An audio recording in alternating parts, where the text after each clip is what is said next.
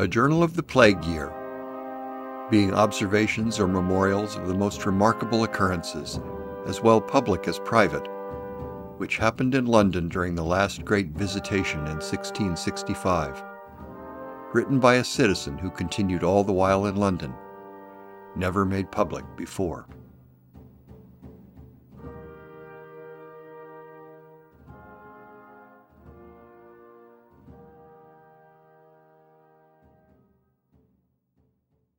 Episode 30 Here continues a brief review of trade during the plague, this time with an emphasis on domestic trade. The author discusses the provision of coal and foodstuffs to the city and the general state of the trades, which naturally suffered tremendously during the visitation, but which rebounded following the great fire in the summer of the next year, which consumed not only households, but also the contents of the great warehouses along the river. In the aftermath of the fire, replacing those goods, including manufactures destined for the rest of England and for the continent, fueled massive reemployment. This episode also makes mention of the great coal fueled bonfires that the authorities placed strategically around the city in an effort to ward off the disease.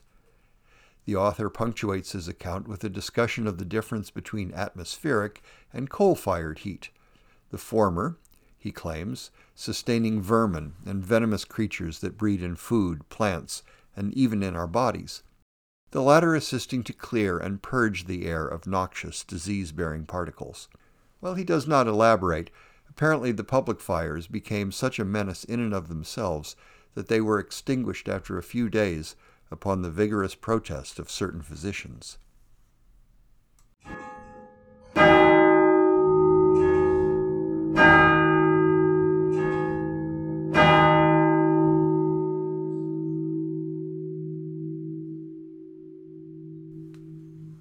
Two particular trades were carried on by water carriage all the while of the infection, and that with little or no interruption, very much to the advantage and comfort of the poor distressed people of the city, and those were the coasting trade for corn and the Newcastle trade for coals. The first of these was particularly carried on by small vessels from the port of Hull and other places on the Humber, by which great quantities of corn were brought in from Yorkshire and Lincolnshire the other part of this corn trade was from Lynn in Norfolk, from Wells in Burnham, and from Yarmouth, all in the same county, and the third branch was from the river Medway, and from Milton, Feversham, Margate, and Sandwich, and all the other little places and ports round the coast of Kent and Essex. There was also a very good trade from the coast of Suffolk with corn, butter, and cheese. These vessels kept a constant course of trade, and without interruption came up to the market known still by the name of Bear Key, where they supplied the city plentifully with corn, when land carriage began to fail, and when the people began to be sick of coming from many places in the country. This also was much of it owing to the prudence and conduct of the Lord Mayor, who took such care to keep the masters and seamen from danger when they came up, causing their corn to be bought off at any time they wanted a market, which, however, was very seldom, and causing the corn factors immediately to unlade and deliver the vessels loaden with corn, that they had very little occasion to come out of their ships or vessels, the money being always carried on board to them and put into a pail of vinegar before it was carried. The second trade was that of coals from Newcastle upon Tyne, without which the city would have been greatly distressed. For not in the streets only, but in private houses and families, great quantities of coal were then burnt, even all the summer long, and when the weather was hottest, which was done by the advice of the physicians. Some indeed opposed it, and insisted that to keep the houses and rooms hot was a means to propagate the temper, which was a fermentation and heat already in the blood, that it was known to spread and increase in hot weather and abate in cold, and therefore they alleged that all contagious distempers are the worse for heat, because the contagion was nourished and gained strength in hot weather, and was, as it were, propagated in heat. Others said they granted that heat in the climate might propagate infection, as sultry, hot weather fills the air with vermin and nourishes innumerable numbers and kinds of venomous creatures which breed in our food, in the plants, and even in our bodies, by the very stench of which infection may be propagated. Also, that heat in the air, or heat of weather, as we ordinarily call it, makes bodies relax and faint, exhausts the spirits, opens the pores, and makes us more apt to receive infection, or any evil influence, be it from noxious pestilential vapors or any other thing in the air. But that the heat of fire, and especially of coal fires kept in our houses or near us, had a quite different operation, the heat being not of the same kind, but quick and fierce, tending not to nourish but to consume and dissipate all those noxious fumes which the other kind of heat rather exhaled and stagnated than separated and burnt up. Besides, it was alleged that the sulphurous and nitrous particles that are often found to be in the coal, with that bituminous substance which burns,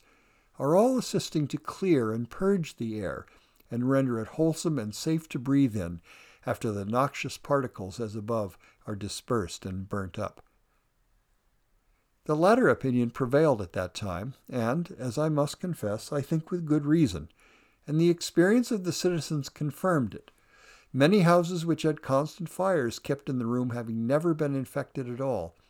and I must join my experience to it, for I found that keeping good fires kept our rooms sweet and wholesome, and I do verily believe made our whole family so, more than would otherwise have been. But I return to the coals as a trade. It was with no little difficulty that this trade was kept open, and particularly because, as we were in an open war with the Dutch at that time, the Dutch capers at first took a great many of our collier ships, which made the rest cautious, and made them to stay to come in fleets together, but after some time the capers were either afraid to take them, or their masters, the states, were afraid they should, and forbade them, lest the plague should be among them, which made them fare the better. For the security of those northern traders, the coal ships were ordered by my Lord Mayor not to come up into the pool above a certain number at a time, and ordered lighters and other vessels, such as the woodmongers furnished, to go down and take out the coals as low as Deptford and Greenwich, and some further down. Others delivered great quantities of coals in particular places where the ships could come to the shore, as at Greenwich, Blackwall, and other places, in vast heaps, as if to be kept for sale, but were then fetched away after the ships which brought them were gone, so that the seamen had no communication with the rivermen, nor so much as came near one another.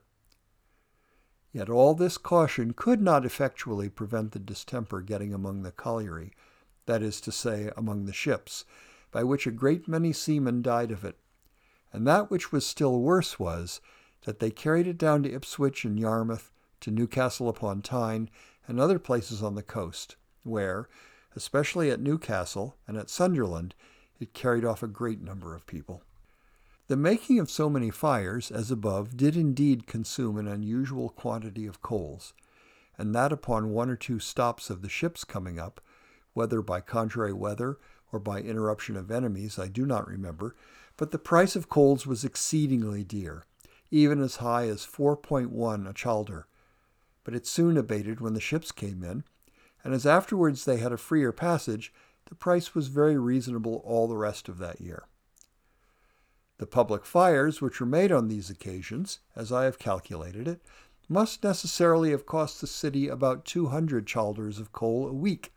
if they continued, which was indeed a very great quantity, but as it was thought necessary, nothing was spared. However, as some of the physicians cried them down, they were not kept alight above four or five days. The fires were ordered thus one at the custom house, one at Billingsgate, one at Queen Hithe, and one at the Three Cranes, one in Blackfriars, and one at the gate of Bridewell, one at the corner of Leadenhall Street and Gracechurch, one at the north and one at the south gate of the Royal Exchange, one at Guildhall, and one at Blackwell Hall Gate, one at the Lord Mayor's door in St. Helens, one at the west entrance into St. Paul's, and one at the entrance into Bow Church. I do not remember whether there was any at the city gates, but one at the bridge foot there was, just by St. Magnus Church. I know some have quarreled since that, at the experiment, and said that there died the more people because of those fires, But I am persuaded those that say so offer no evidence to prove it, neither can I believe it on any account whatever. It remains to give some account of the state of trade at home in England during this dreadful time, and particularly as it relates to the manufactures and the trade in the city. At the first breaking out of the infection, there was, as it is easy to suppose, a very great fright among the people, and consequently a general stop of trade, except in provisions and necessaries of life, and even in those things, as there was a vast number of people fled, and a very great number always sick, besides the number which died. So there could not be above two thirds, if above one half, of the consumption of provisions in the city as it used to be. It pleased God to send a very plentiful year of corn and fruit, but not of hay and grass, by which means bread was cheap by reason of the plenty of corn. Flesh was cheap by reason of the scarcity of grass, but butter and cheese were dear for the same reason. And hay in the market just beyond Whitechapel Bars was sold at four pound per loaf. But that affected not the poor. There was a most excessive plenty of all sorts of fruit, such as apples, pears, plums, cherries, grapes, and they were the cheaper because of the want of people. But this made the poor eat them to excess, and this brought them into fluxes, griping of the guts, surfeits, and the like, which often precipitated them into the plague. But to come to matters of trade. First, foreign exportation being stopped, or at least very much interrupted and rendered difficult, a general stop of all those manufactures followed, of course, which were usually brought for exportation. And though sometimes merchants abroad were importunate for goods, yet little was sent, the passages being so generally stopped that the English ships would not be admitted, as it is said already, into their port.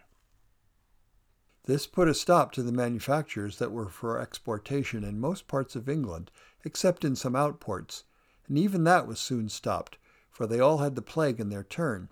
But though this was felt all over England, yet what was still worse, all intercourse of trade for home consumption of manufactures, especially those which usually circulated through the Londoners' hands, was stopped at once, the trade of the city being stopped. All kinds of handicraft in the city, tradesmen and mechanics, and so forth, were, as I have said before, out of employ, and this occasioned the putting off and dismissing an innumerable number of journeymen and workmen of all sorts, seeing nothing was done relating to such trades but what might be said to be absolutely necessary. This caused the multitude of single people in London to be unprovided for,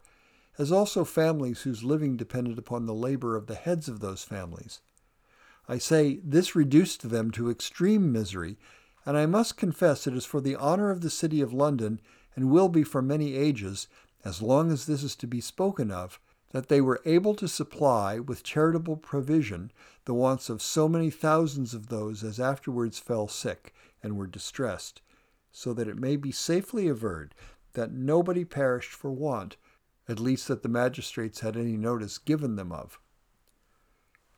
This stagnation of our manufacturing trade in the country would have put people there to much greater difficulties, but that the master workmen, clothiers, and others, to the uttermost of their stocks and strength, kept on making their goods to keep the poor at work, believing that soon as the sickness should abate, they would have a quick demand in proportion to the decay of their trade at that time. But as none but those masters that were rich could do thus, and that many were poor and not able, the manufacturing trade in England suffered greatly, and the poor were pinched all over England by the calamity of the city of London only. It is true that the next year made them full amends by another terrible calamity upon the city, so that the city by one calamity impoverished and weakened the country, and by another calamity, even terrible too of its kind, enriched the country, and made them again amends, for an infinite quantity of household stuff, wearing apparel, and other things besides whole warehouses filled with merchandise and manufactures such as come from all parts of England, were consumed in the fire of London the next year after this terrible visitation. It is incredible what a trade this made all over the whole kingdom to make good the want and to supply that loss, so that, in short, all the manufacturing hands in the nation were set on work, and were little enough for several years to supply the market and answer the demands. All foreign markets also were empty of our goods by the stop which had been occasioned by the plague, and before an open trade was allowed again, and the prodigious demand at home falling in, joined to make a quick vent for all sorts of goods, so that there never was known such a trade all over England for the time as was in the first seven years after the plague and after the fire of London.